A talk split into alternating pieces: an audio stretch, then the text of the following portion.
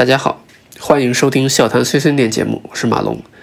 今天我们和大家聊一聊凌晨的莫西塞郡德比。嗯，其实足球的战术，足球的整个历史发展来看，就是一部与意外不断斗争的历史。我们可以看到，其实，在足球的发展过程当中，经历了非常非常多的意外，一些想不到的变、想不到的变故，比如说二战啊，比如说后面啊。利物浦球迷比较熟知的海瑟尔惨案，其实，在足球的行进当中，你总是要面临各种各样的意外，但各种各样的意外呢，又会让我们在看球的时候有一些其他的关注点可以去品味、去学习。那今天这场比赛其实就是一个很好的缩影。相信如果大家看了最先开赛的德甲，嗯，第一场比赛。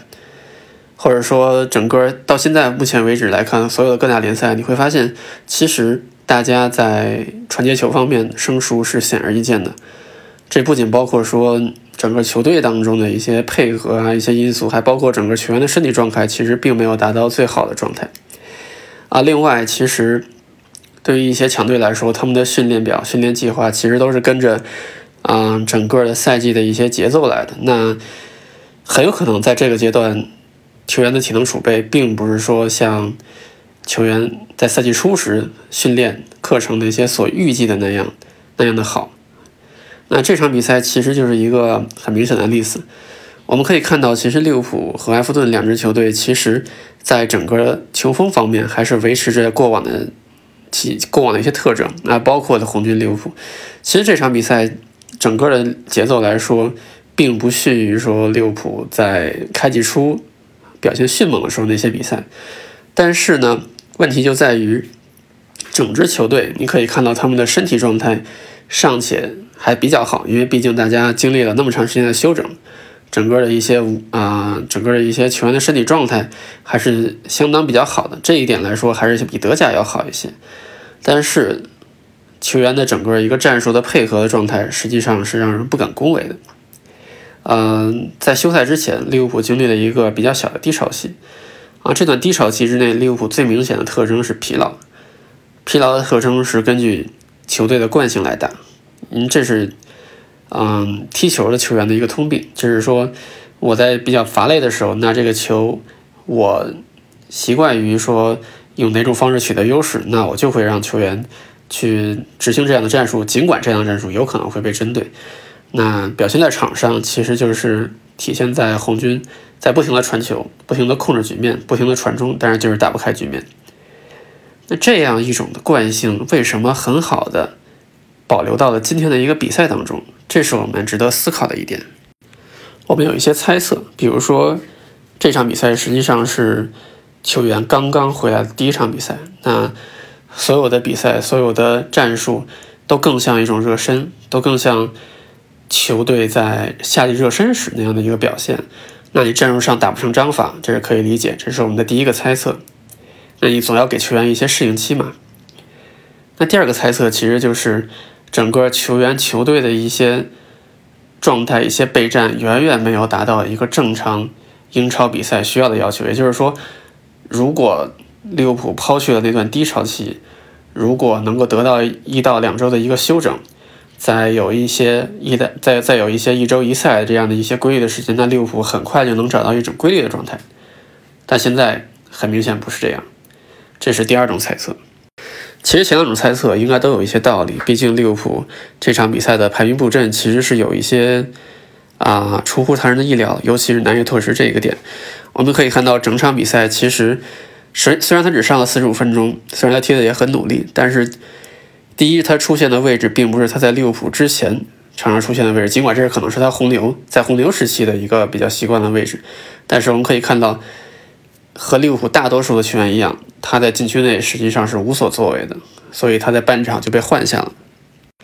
那关系到这一点，我们又可以联想到克洛普下半场的一个换人。其实整个下半场的一开始阶段，利物浦的进攻其实打的还是比较好的，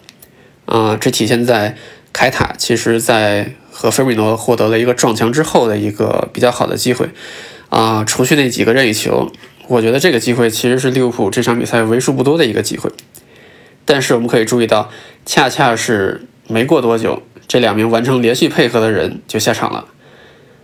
这也是利物浦整场比赛完就是场上的球员能够完成连续配合的为数不多的两个人，但是他们全都被调下场了。那不得不说，克洛普本身其实在这场比赛还是有所保留的。说回到这场比赛，其实我们对这场比赛也不必特别悲观，但是同样从这场比赛当中，我们也看到了一些不容乐观的东西。我们就从几个方面来说。第一是刚才我们谈到的球员整个配合的问题，可以说现在球员的战术完全没有一些可执行性。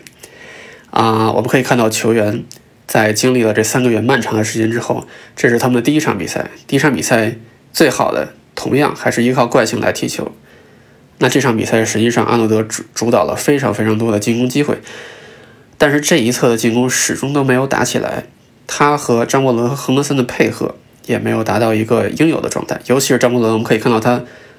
在这场比赛表现的其实并不好。只有最后一次赢得任意球的时候，我们可以看到那个才是克洛普希望他在场上发挥作用。但整场比赛他的无球跑动其实都是在向阿诺德的一个斜前方插，就是提供一个和萨拉赫完全不一样的一个冲刺冲刺角度和方向。这也是他一个边锋出身的一种惯性。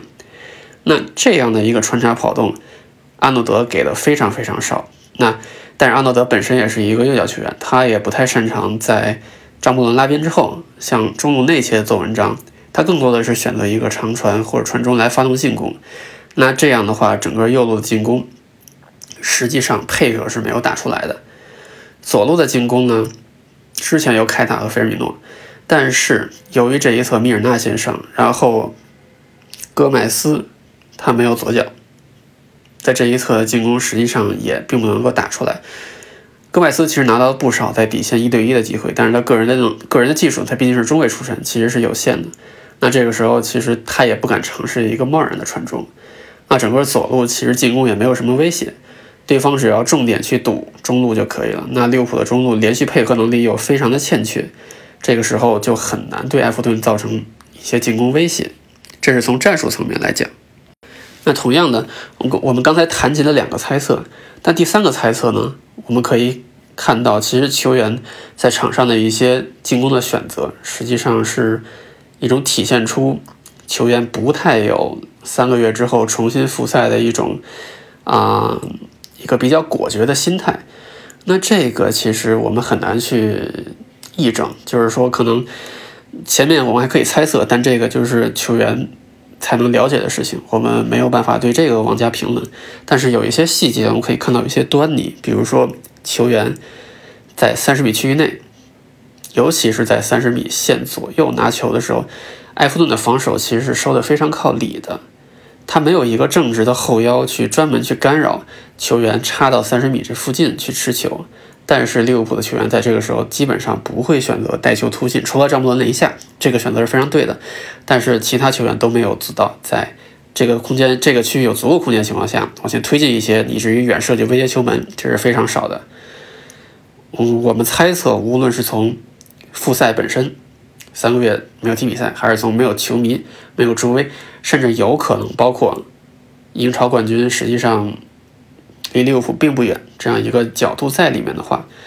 有可能会造成这样的局面。这是我为什么说这是一些不容乐观的地方，因为球员在场上整体展现的一些啊，从战术执行，